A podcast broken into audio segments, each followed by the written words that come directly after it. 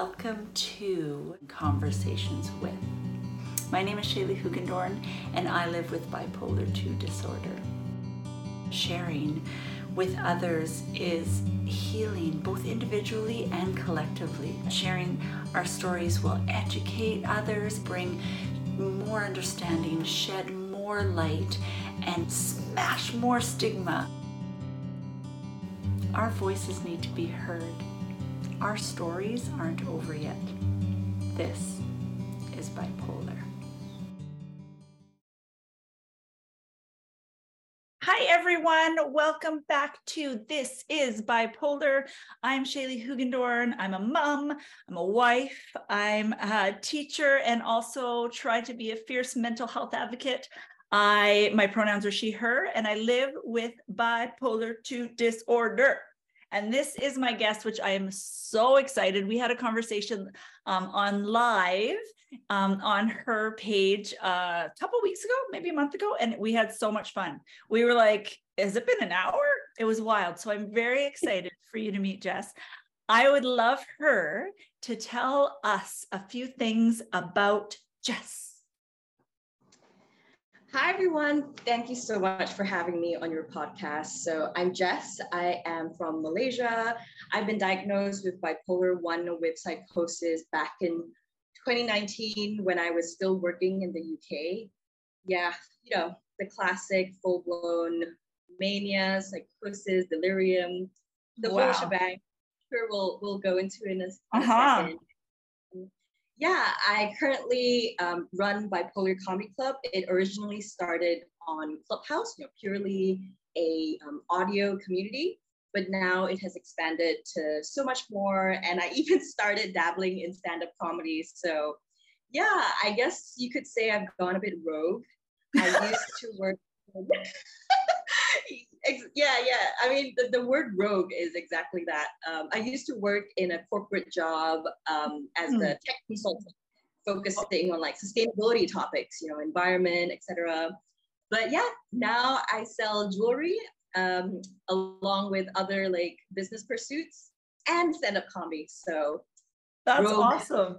Love it. Rogue. Rogue. I feel like that's on brand. on brand. right? Oh, that's so funny. Yes.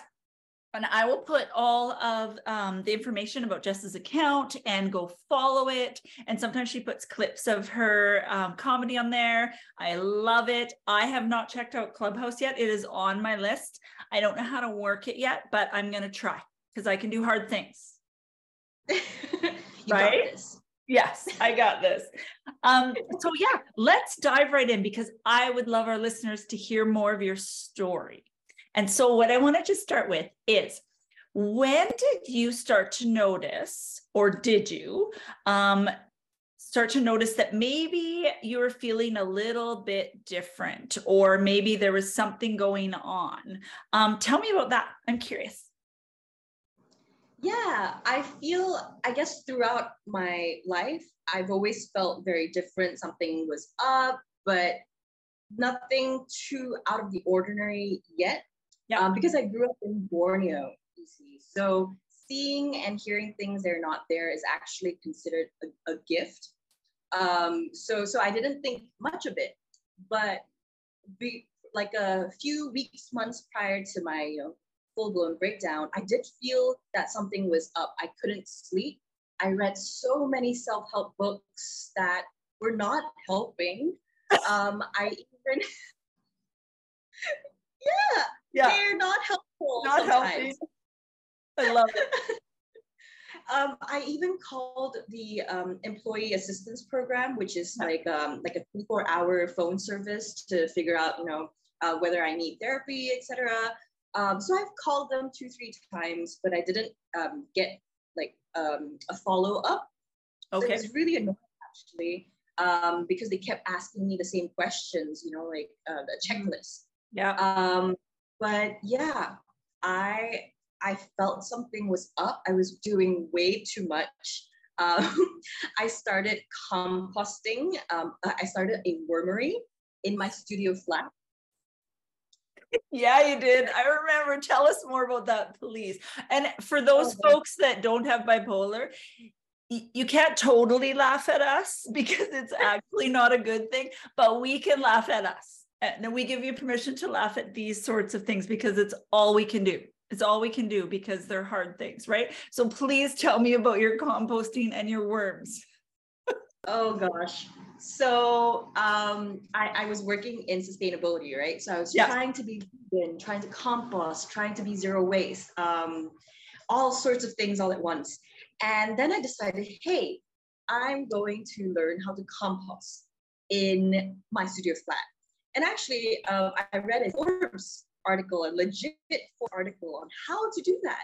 So there I go. There I went. I, I ordered some worms on Amazon and I started the whole process. I, I even called them um, Worm Kanda, you know, after Black Panther Wakanda.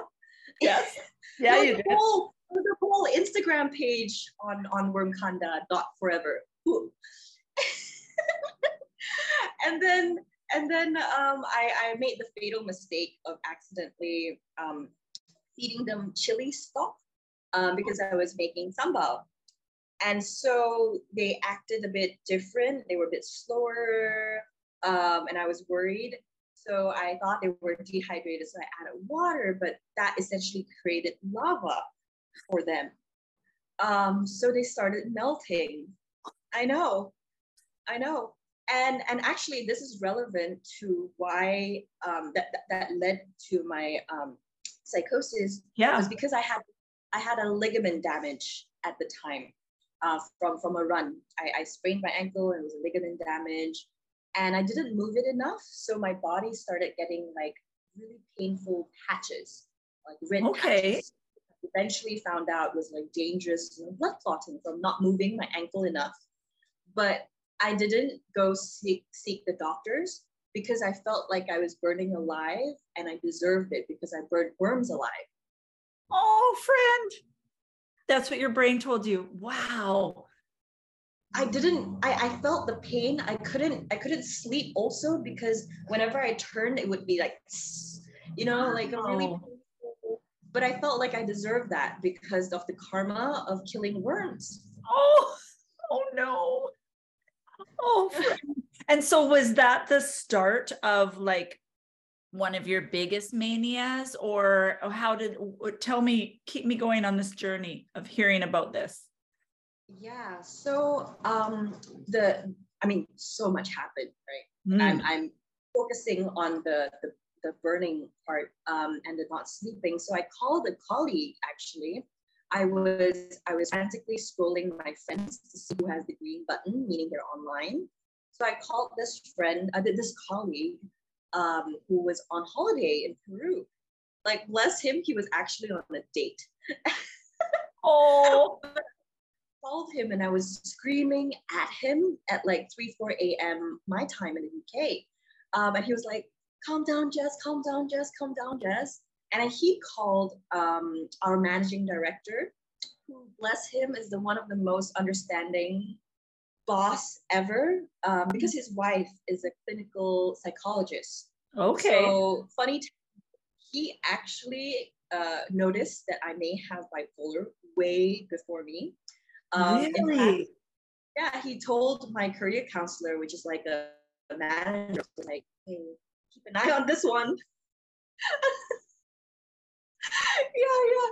So, so this managing director called me um, after um, the, the colleague in Peru called him, and he guided me to the hospital. Like, okay, hey Jess, open your Uber app, type in nearest hospital, and like was really you know calm. Um, and so I went to the hospital. They saw my bulges and gave me steroids. I think I don't need to explain what that means. Yeah. Lack of sleep, restless mind, steroids. Recipe for disaster. Yeah. Um, and, and I didn't just get one steroid shot. I got multiple, like through the course of the week. Okay. Um, the first steroid shot already put me on thin ice. Um, at the time, you know, my, my phone was running out of battery. I couldn't remember anyone's phone number. So I actually hitchhiked home that first day. I know, really dangerous.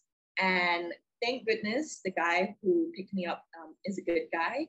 But yeah. I was experiencing pressured speech. I was rapping in his car. Wow. or what I thought. there you go. Yeah. Um, and just to finish off what led to the full blown mania, um, yeah. I was I was um, forced to go back to my appointments, even though I begged, like I didn't want to go. I was literally begging, crying, um, but I still went. I had other steroid shots amongst like um, you know other checkups and such, um, and that was full blown, yeah. uncontrollable. Um, yeah, I I I hope to never go back to that state ever mm-hmm. again. Um, but on hindsight, I am actually grateful that I was forced, literally dragged to that yeah. hospital day because yeah. I can't even, you know, imagine if I broke down in that way in public or, yeah. you know, work at work. Yeah. You know, yeah. and I've interviewed people that that has happened to. Yeah. Yeah. So tell me, so this is in England.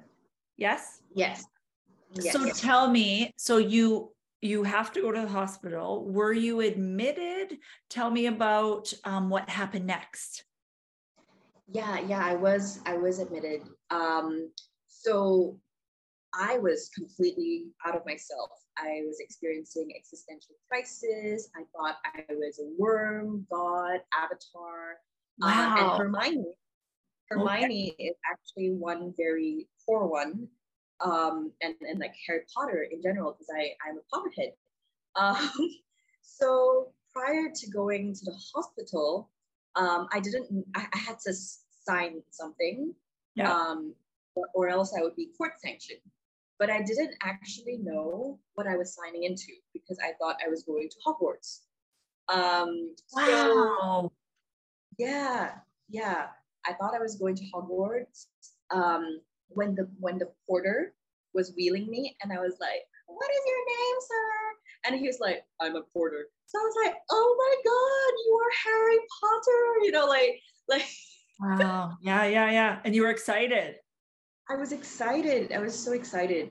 Um, and then days later, I was still convinced that I was in Hogwarts um, at, at in the mental hospital. But I, I thought something was off because there was no like, you know, ceremony, there was no classes, you know. So then I was like, maybe I'm in the X-Men Academy trying to figure out like our powers. Because um, at the time, you know, there's loads of people, you know, rocking, crying on the floor, shouting, screaming, running around. So I thought right. like, oh, they're they're testing out their powers. Um, but after after a while, I, I soon like realized where I was and I was beyond myself. I was like, I cannot believe that I mm. got myself here. Um, the realization hit me really, really hard. Um, and I mean, because because the the mental hospital that I went to um, is quite is quite historic. It's quite it's it's quite amazing actually. It's called Bethlehem. So okay. again, I thought I was, I was God. Because Fair enough. Bethlehem um, and it's actually one of the oldest mental institution in Europe. So it has that like yeah. very goth look. Um, so you know, can't blame me for thinking it's Hogwarts. Um, yeah. And yeah, I, I went back actually after um, a year or so uh, being hospitalized. Uh, it's actually also the Museum of the Mind. So yeah, it's it's quite it's quite cool there. Um, but I thought I was Hermione in Hogwarts, amongst other things. But wow, wow. And so, what? How around? How long did you stay? So I stayed for less than two weeks. Yeah. But I was prematurely um, released. Okay. Because I, I personally felt I should have stayed longer. Yeah. Um, I was prematurely uh, released was because my parents in Malaysia um, was was told this, and um, they flew to the UK, you know, really last minute flights and sort of demanded my release. Right. Um, because my my my mom is very superstitious, so she felt like I'm fine, etc. I've just been possessed.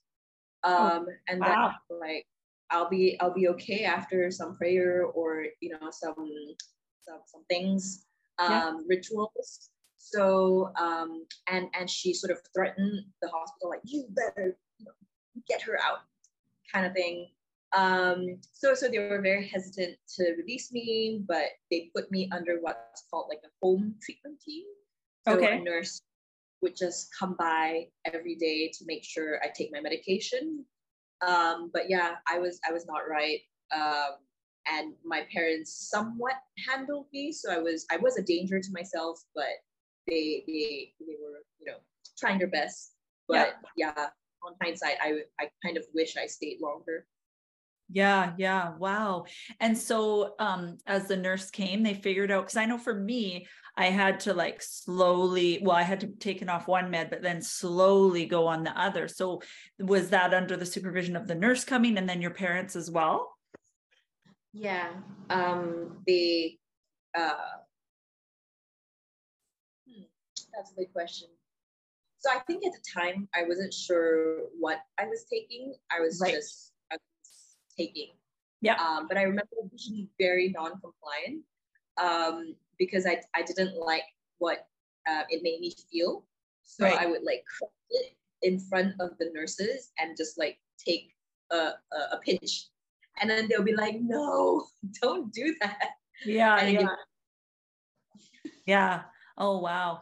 That's that that's intense. And to not have your family here, that's that's probably um, really really hard but i hear you i hear you about the the stain right? It's like you want to be you want to be better ish before you go you go back out. And so um after that so you're taking your medication did you find did you stabilize? Did you go into a deep depression? Like what were the next steps? Like how did you deal with the diagnosis and what happened next I would say immediately after, um, it was it was quite a relief actually to have a have a label and like a list of characteristics and symptoms that explain everything that I've ever gone through um, and receive the help that I needed. However, uh, when it came to medication, I was very hesitant in at the beginning, I was constantly trying to get out of it or mm-hmm. negotiate a lower dose um, because I was scaring myself by like reading the entire list of side effects and being very like hypochondriac about it. Like, I feel mm. this. I oh, okay. yeah, yeah, yeah. Yeah, yeah. Um, and then like, can I request a brain scan because I think I have tumors? um, or like, I think I'm going blind. Um, so so it was it was really hard. Um, but eventually I I got into it. I felt that I was on a really high dose to begin with because I mean it makes sense. I was full blown manic. Yeah. They had to get you down. Um, yeah. Yeah. Um, at some point, I was on like 600 milligrams of lamotrigine, the mood stabilizer. Like right now, I'm on 150. So yep. 600 is is a yep. lot. Yeah. And and cortisol, the the antipsychotics as well. Um, so yeah, I was I kept negotiating out of it, um, and and even at some point, I I convinced the doctors that I was good enough, so they slowly slowly tapered me down to to nothing. Oh, um, how did that go? The the tipping down was actually really good. And then a combination of stress um, a, a, near breakup living in the middle of nowhere covid sort of um, overworking sort of spiraled like hypomania. Yeah. And i because my, my brain was under like overwhelmed but also overworking and overexcited that yeah. it like sparked sort of hypomania to a brink of almost full-blown mania again so that was like, I concede, go back yes. onto yeah. medication. Um, but yeah, the deep depression, the numbness, the roboticness, um, I, I did not enjoy. Um, but r- right now, I feel I've reached a suitable dose. Yeah. Um, still allows me to be stable and creative. Yep. Yeah. Yeah. Oh wow. Um, for our listeners maybe that um, that are just wondering if they have um, some of these symptoms or people that are listening that uh, love someone and are trying to understand would you be able to describe i love how you described um, the delusions but would you be able to describe what it feels like in your body or um, symptoms that you feel when you're hypomanic and manic if you can remember yeah, um, I would say now that I understand it more, mm-hmm. um, the key sign is sleep.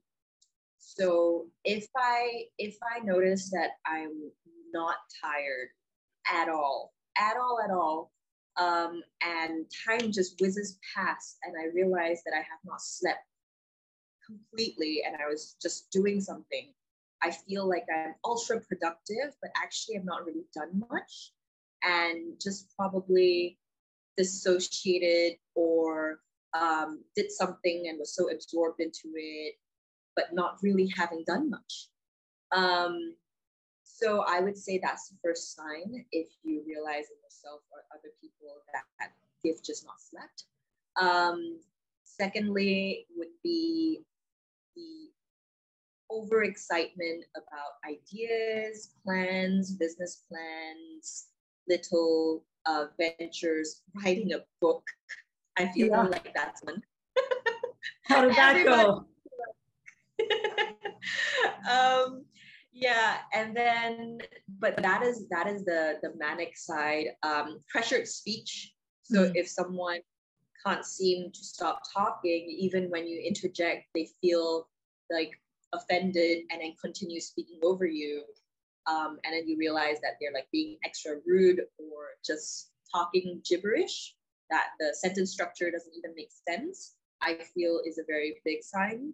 Okay. Um, yeah so that is the sort of mania um, to, tending towards mania um, or if they tell you i see things that are not there or suddenly you know tell you that i think i can fly um, then that's also yeah. A, a, um, but then the inverse is also true if this person is sleeping way too much. Yeah. Um, talking very slow, um, not absorbing information, zoning out, um, because presumably thinking about plans, you know, trigger warning yeah. um, of helplessness um, or voices in the head telling them that or telling me that I'm a waste of space or you know, I'm a burden. Yeah. Better, you know, not to be here and here's how you can go, blah blah blah. Yeah. Um, so yeah, it's it's um that that spectrum. Yeah, yeah.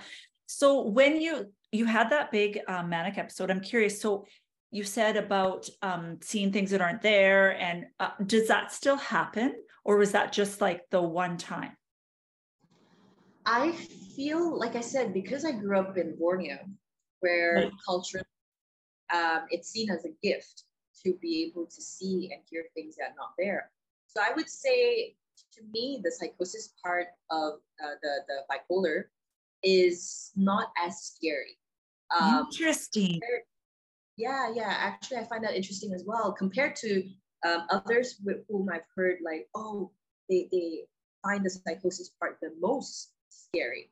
For me, the most scary um, is the inability to control myself despite consciousness, despite knowing that what I'm doing and saying is wrong. But I cannot, just like cannot control myself. Um, it's like it's like as though I'm in the depths of like my brain watching yeah. myself ruin my life, but not be able to like pull myself together. Yeah. That for yeah. me. Yeah. And does it feel like for me, the things that I'm doing are same when I'm hypomanic is like, uh, it's, it's almost like it's really urgent and I have to like if I it almost feels like it's going to be painful if I don't say it and then as I'm saying it I'm like this is going to hurt someone's feelings but it's just it's like it's inside of me and I have to get it out. Yes, yes. Um and yeah. And the the the biggest example for me with with regards to not being able to control myself is yeah. during my, during my biggest breakdown where I was literally strapped to a wheelchair, kicking, shouting, you know, crying, laughing. Um, but I see, you know, my partner at the time and my cousin sort of like in distress.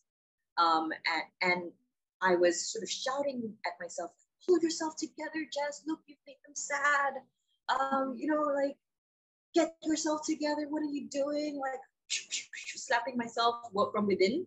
Yeah. I remember these thoughts, but I couldn't. I couldn't.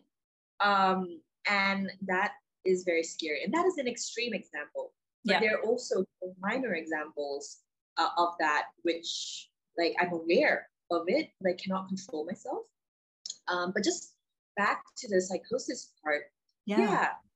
Um, so so I I think it's a bit whimsical actually, um, where where I feel like oh I see a little um, thing potentially float by and then and then out of respect i'll be like hi and then move on with my day because um, because i'm the only child see so so talking to myself and imaginary friends um, was kind of my norm it was kind yeah. of my norm um, growing up i used to talk to myself out loud all the time i have toys that i talk to um, and I like transfer their spirits onto like new toys into like smaller form.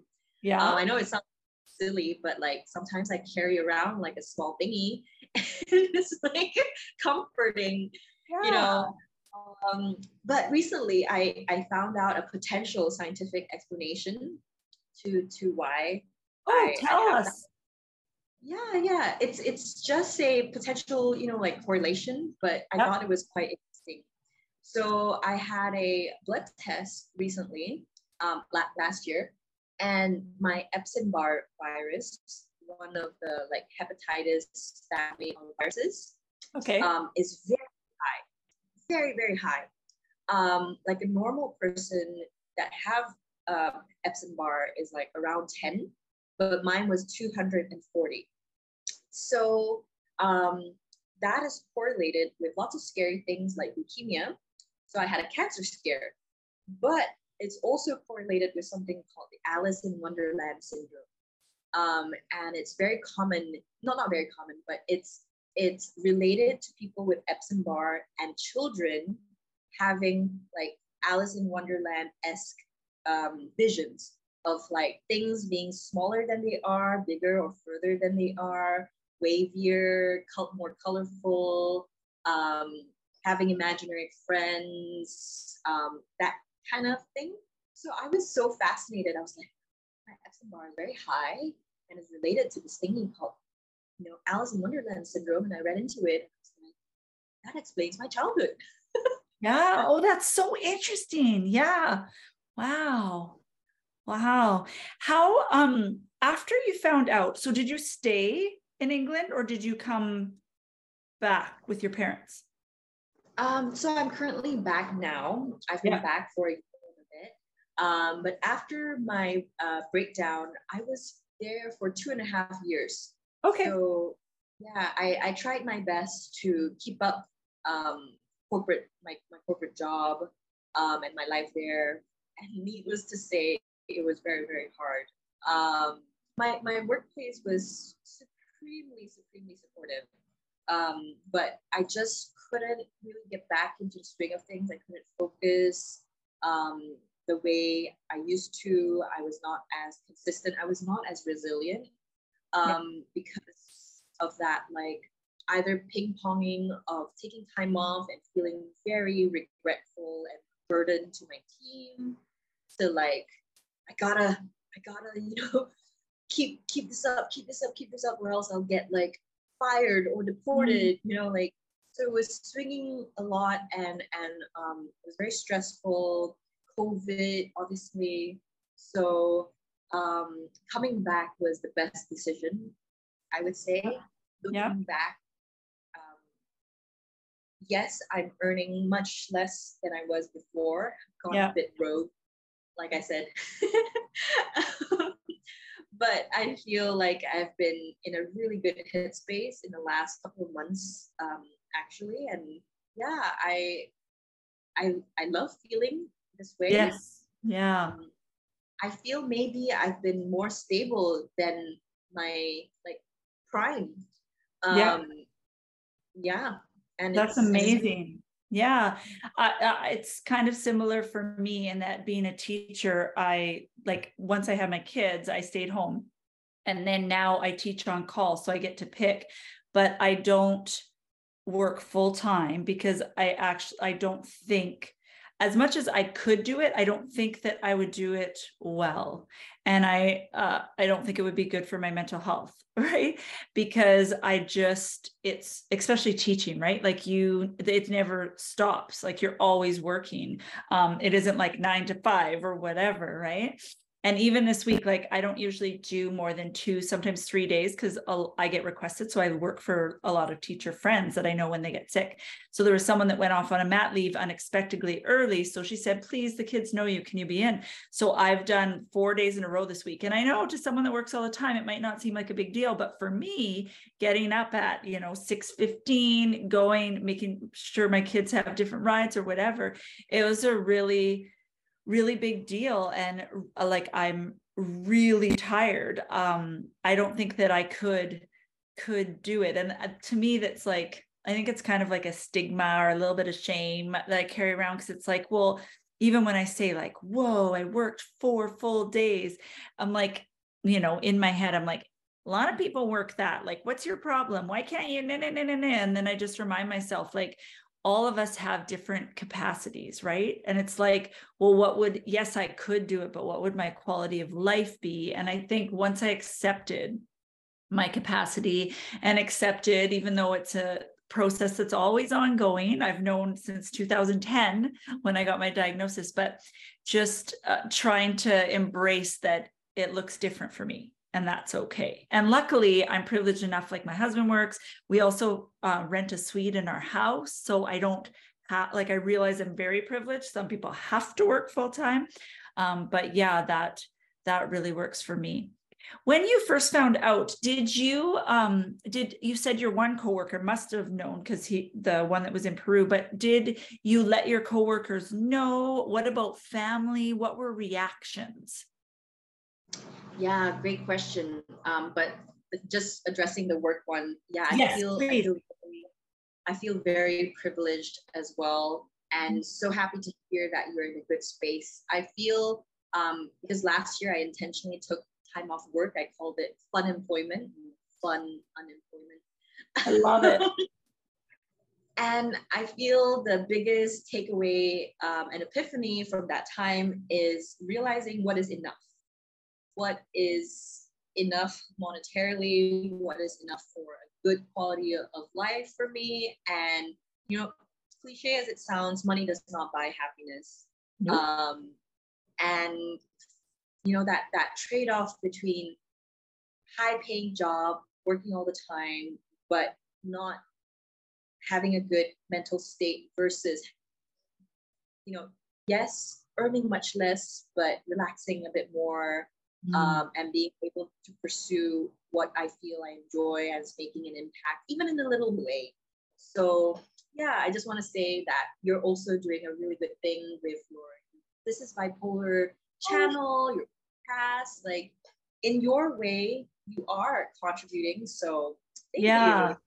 Yeah. Oh, thanks. And your work too, which I want to, I definitely want to talk about. Um, it's interesting. I, I do that a lot. And my friend slash yoga teacher, whatever, I'll be like, yeah, you know, I didn't work this week and I, you know, I'd feel bad. And, and, and I was like, yeah, she's like, but how, what did you do for podcasting or what did you do for your, and she'd get me to list the things. And I was like, oh yeah, like this is a part-time job just because I haven't monetized it yet doesn't mean, right? It doesn't mean that it's not a job, but it's like this thing how we think only paid work counts, right?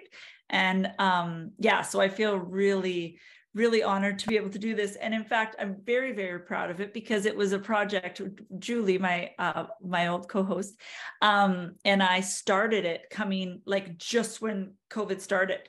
Um, and out oh. of a oh.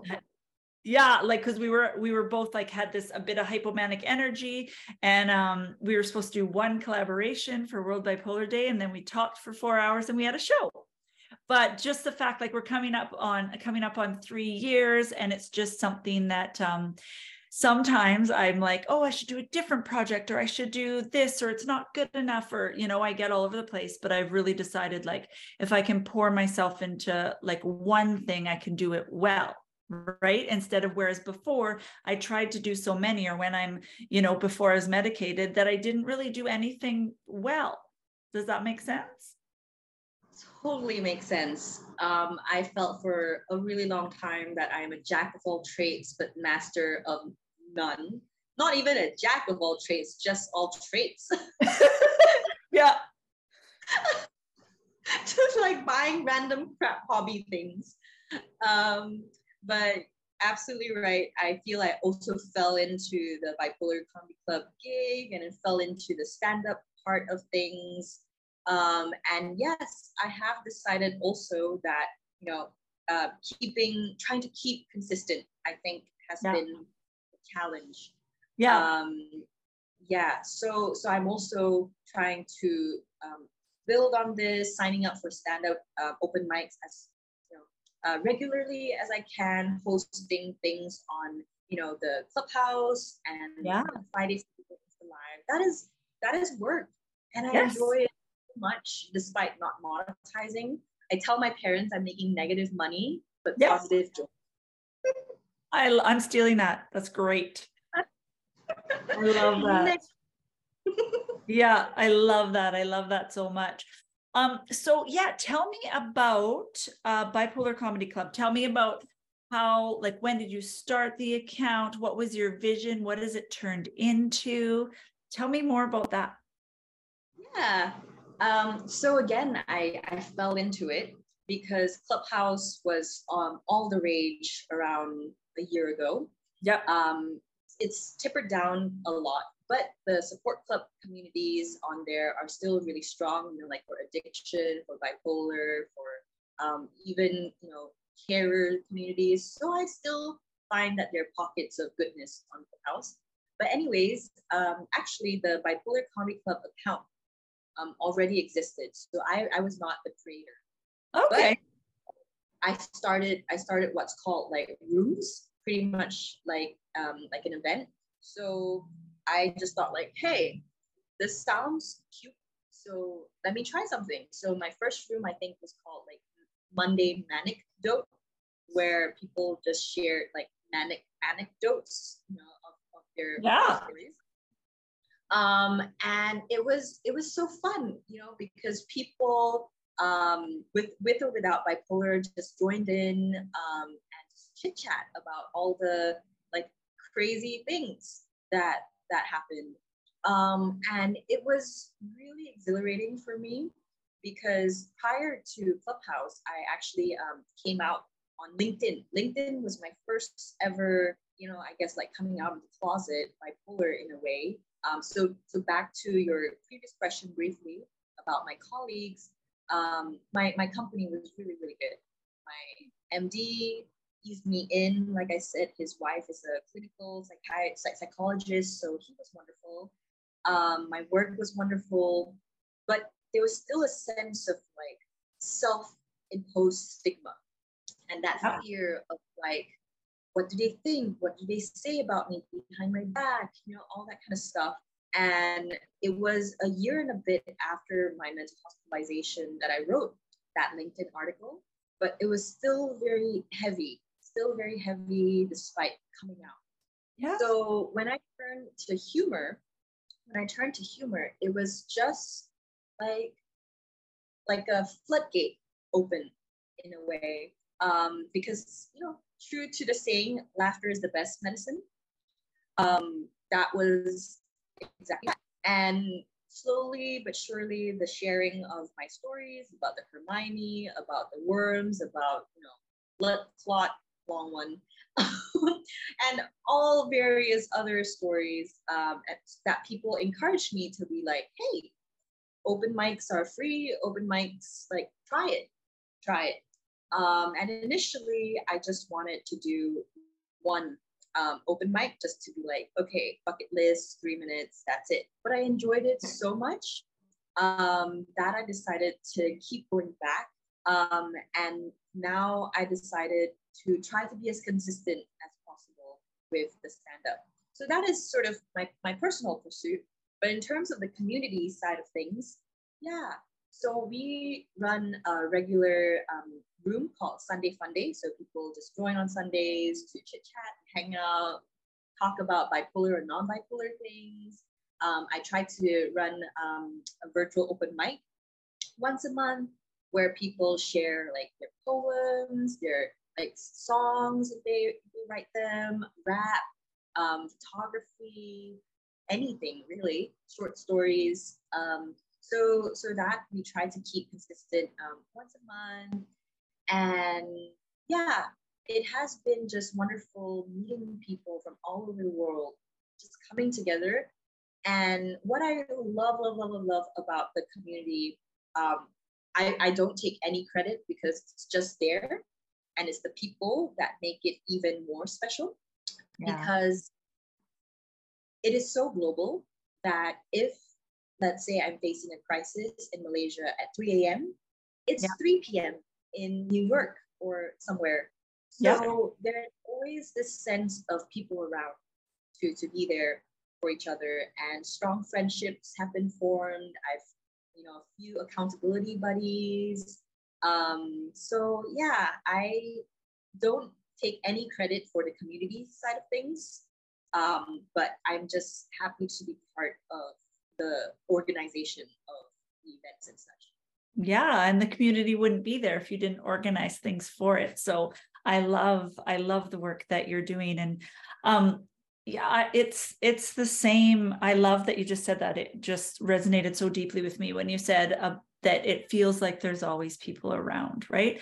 I found that for years is such a lonely illness, right? Just because it's, um, you know, depression and anxiety, yes, heavily stigmatized, but talked about more, but aren't, I find they're not as demonized than some of what they call the more serious um, mental illnesses. And so it just, it just felt very lonely. And I just, I love now too that I can see other faces because when I was diagnosed in 2010, there was not anybody on the internet talking about it. You know what I mean? It was just you could rarely find stories. There was like books and stuff, but I wanted to like see someone, right?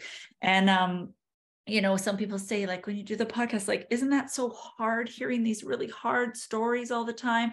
And I'm like, it actually energizes me, not because I want other people to experience that, but just to know deeply that I'm not that I'm not alone, right? And that's one of the biggest you probably get messages like this too. Uh, it even though there's lots of them, I read everyone and I feel like I feel something every time. Like I don't take that for granted that there are messages like that. And so I love that um, that you have that that community too. Um, what would you say to someone that um, just what would you say to someone that would want to start um, to do something like that? What were some things that that helped you? Um, yeah, just what would you say to someone, or or if they wanted to start it, what would your encouragement be? Yeah, um, and and I'm assuming you said uh, to to start like a community yeah like start advocacy advocacy online somehow like uh, maybe your experience with instagram or i know that's where i am most of the time but yeah. I would say start small because it's quite anxiety inducing to be like putting yourself out there and then that sense of like oh no it's out there. Should i take it down? Should i not? And, yeah. and then you know, like, but but I put so much work and everything, blah, blah, blah. you know? so I would say um, start by writing on your own, and then slowly, slowly, maybe um, show a friend, and then show a few friends, and then build up that courage, and then maybe start an anonymous account and slowly, slowly, when you're ready to put a face to it. Yeah. Because um, I kind of wish I did that, especially the anonymous part. Um, because easing into it was like a trial by fire. Um, and I would say in, I, I encourage everyone to express themselves. That's why I like hosting the open mics because there is a way to be anonymous on Clubhouse. Yeah. Except for your voice, but I'm not gonna be googling your voice and who you are. yeah, yeah, yeah. Yeah, I love that you said that. I think that that's really important too. I think check in with other people because the a lot of the things that we start or businesses or things happen in the hypomanic stage and we cannot keep that going right? And i think um you know asking people that you trust around you too is this realistic? Thinking about yourself like i try and always think of like would you know it would depressed Shaley be able to keep this up? I mean when i'm feeling good i want to put out four five six podcasts a month but i have uh, committed to two, maybe three if it works out, because I want something that is sustainable. I also know myself like at first I was going to be like, oh, what people do is they release it every Monday and they have to do it every week. And that to me, that was completely overwhelming. Um, but so I just say I'm going to put out two a month. And because I'm a teacher on call, I never know my schedule. So I I don't say what day and you know what i thought oh then that's gonna that's gonna hurt listenership right but it doesn't and i joke that it's on brand to bipolar on brand that i do it when i feel but um i think setting myself up for success that way right like that that it isn't something tight because a lot of times i know some people need that um that type of uh you know clear boundaries discipline but as soon as i feel like tight in a box kind of thing, then I like quit everything or I'm angry. Right. So I had to like, I have a rhythm, but I don't have a tight schedule. And I work, I work well like that. Would you say that you're a tight schedule person or do you like more of a rhythm with your creativity? In terms of creativity, definitely the rhythm, but I yeah. also appreciate rigidity and routine. Yeah. Um, because that helps keep the ball rolling. Um, because if I have too much, like, oh, I'll do that, then it'll never happen. So yes. I would say the balance is being realistic. So I like how you said, you know, two a month. It doesn't have to be the first or third yeah. You know, week. It just needs to be two, or it's okay yeah. and be kind to yourself even if you don't have to. Exactly. Um, yeah. So so I I take a balance. Um, and I have a really great friend. He's a historian lecturer in the UK with bipolar. And he said this, this um, thing where I'll never forget, whereby he actually prefers his depressed state. Wow. And to me, I was like, most people crave the hypomanic state or you know mm. that product creative side to, to, a point that that's unhealthy, you know, inducing yeah. it with drugs or alcohol or not taking medication.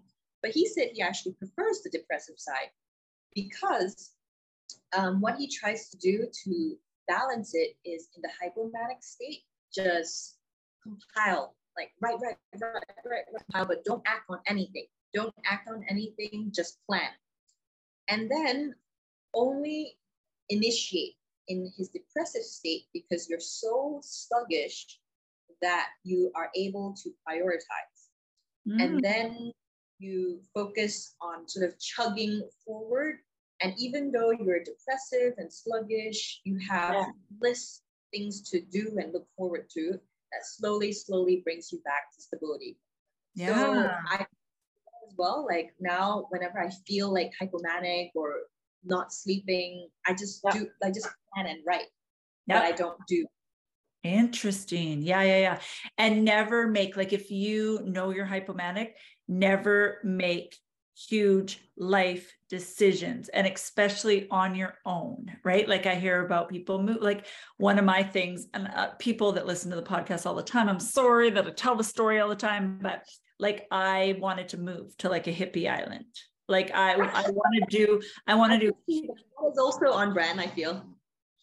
Hippie island? But i also like i want to do big big things right? And i just i have this like when i'm hypomanic and i just have this like idea of uh, like i want to be extraordinary i'm just like have this deep fear of being ordinary right which is it's the most it sounds all i don't know it seems vain but i always always think that. So I have to bring myself down, right? Like you don't the big living in the big all the time isn't isn't possible and it definitely doesn't breed connection. Right. Like if I live in the big all the time, I'm not going to be able to help make dinners or like get my kids where I need to or have deep friendships. Right. If I'm just chasing the next happy, you know, exciting things. So I have to remind myself a lot. That's really interesting. I like I like that a lot. And I like the idea of like checking in with other people too, or checking in with yourself in the different moods, right? Because some things that seem like like sometimes you look back, I like I'm embarrassed at the ideas that I thought were awesome. yeah, yeah, embarrassed. Um, oh. But I really like what you said uh, and resonated with me when you said that you want it to be extraordinary. You know that you want to be more than yourself because yeah that that was exactly it. Um and not like prior to the you know messiah complex and even believing that i'm jesus or mary or you know god or whichever like even before that point i i wanted to be extraordinary in the sense that like i wanted to be forbes 30 under 30 i wanted to be fast track to md i wanted this i wanted that. I want to compete in a triathlon. I wanted you know so many things. Um, and that led to a lot of like self-imposed stress and anxiety and timeline. Yeah. You know, because I was very accomplished in like high school and uni. Um, you know, the I guess like a lot of people with bipolar classically did well in school, right? Um, the the perfectionist, the overachiever, and so I felt like I needed to keep that momentum going um, in adulthood, but uh, winning stopped because when you are in school, you get you know competitions, you get um, events. So I feel like I had a very unhealthy um, relationship with achievement and collecting accolades. I, yeah. I joke with my therapist, it's like like Pokemon, like gotta collect them all. Yeah. You know? Yeah, Just totally. Like, it doesn't matter what it is. I just need to collect them all. Yeah. Yeah. um, and adulthood, you know, uh, the promotion is few and far in between, and all that, all the um, accolades, unless you sign up for um, a master's or a course or whatever, yeah. it's just not the same. You know, so so I felt like I'm stagnating um, and no longer pursuing you know, outstanding. yeah. Yeah. Yeah. It's too much. And it, like you said, there's some of us that are, um, you know, perfectionists or this, and it just, all it turned into is having a really nasty, mean voice in my head telling me like nothing was ever good enough, right? And even though you think that that's only for you, I remember my th- one of my therapists saying that's going to seep out. Even though you say, "Oh, well, those high expectations are only for me," eventually they start seeping out into relationships. And that was my biggest fear that i would be like that with my husband or my kids. And so uh, i really had to to work on and still i can't say that i do well at this but i work really hard to have that um you know a kind inner voice right? Like i try and think of um you know what i would say to a friend or something like that. But yeah. I'm Absolutely. here yeah. Just like never. Yeah i'm like if if I talk to a friend like I talk to me, I would have no friends.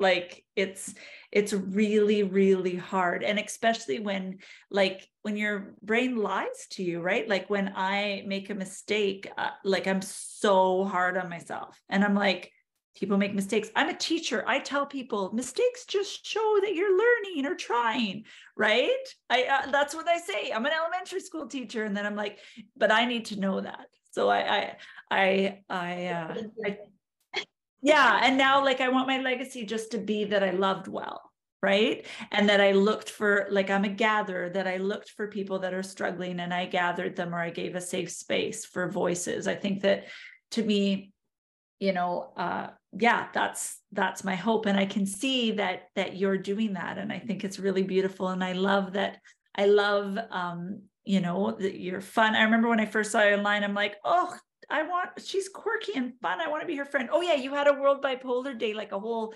um 20 like 12 hour thing. It was really, really cool. I loved it. You had like little prizes. decision, but yeah, it was, but it was I liked that one. It was a good one. And you followed through all the hours. That's awesome. That's awesome. Before um, we wrap up this part, and just so you know, I'm going to have an exclusive little interview about um, Jes's strategies that help her for the membership community that I will be starting. Watch online. I'm going to figure it out and set it up.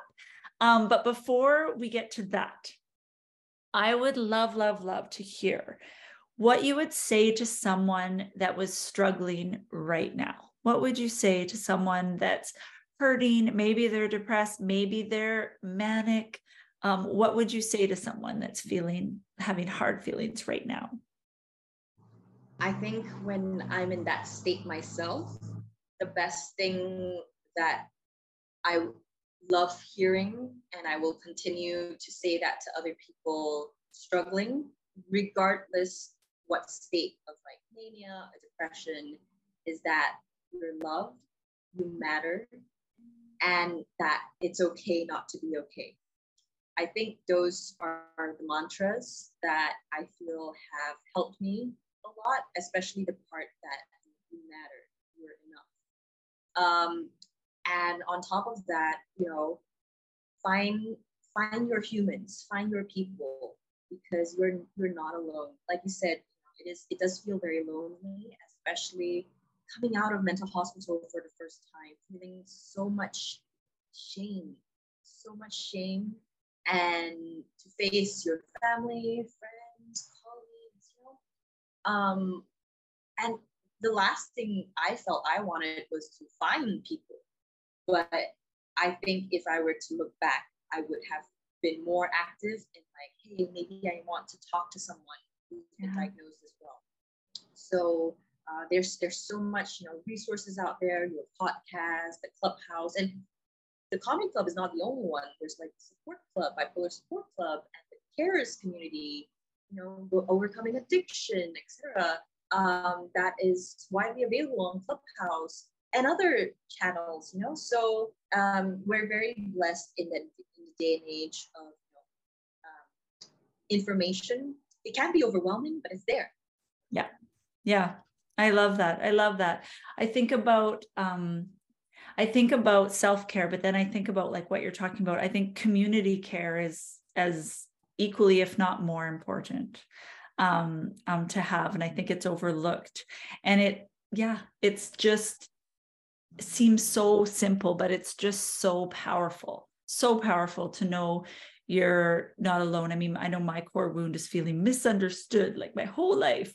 And just having someone else say, you know, me too, or I've experienced that, or the fact that you and I can laugh together, right? Like, I don't want to laugh with someone about the things that I've done that are really bizarre and somewhat embarrassing if they don't really get, you know, where that was coming from.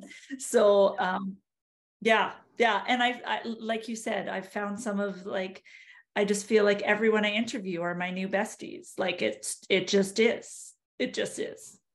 But so um tune in uh, in the membership group for the next part because I'm going to ask Jes some more things. But for now, thank you so much for coming on here. Thank you for just showing up as your full self and putting um, yourself out there because I know it gives freedom for other people to show up in the spaces you create and yeah, thank you for the work that you're doing in the world.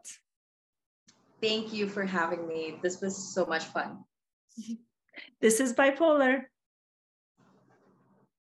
Thanks again for tuning in. You can find video versions of This is Bipolar on our YouTube channel. We also have all our previous and soon to be future episodes of the podcast on Apple, Podbean, Spotify, and Google Play. We spend most of our time on Instagram at this dot is dot bipolar. There is a vibrant community there where we have conversations and post different ideas and different strategies, and we'd just love for you to join us there.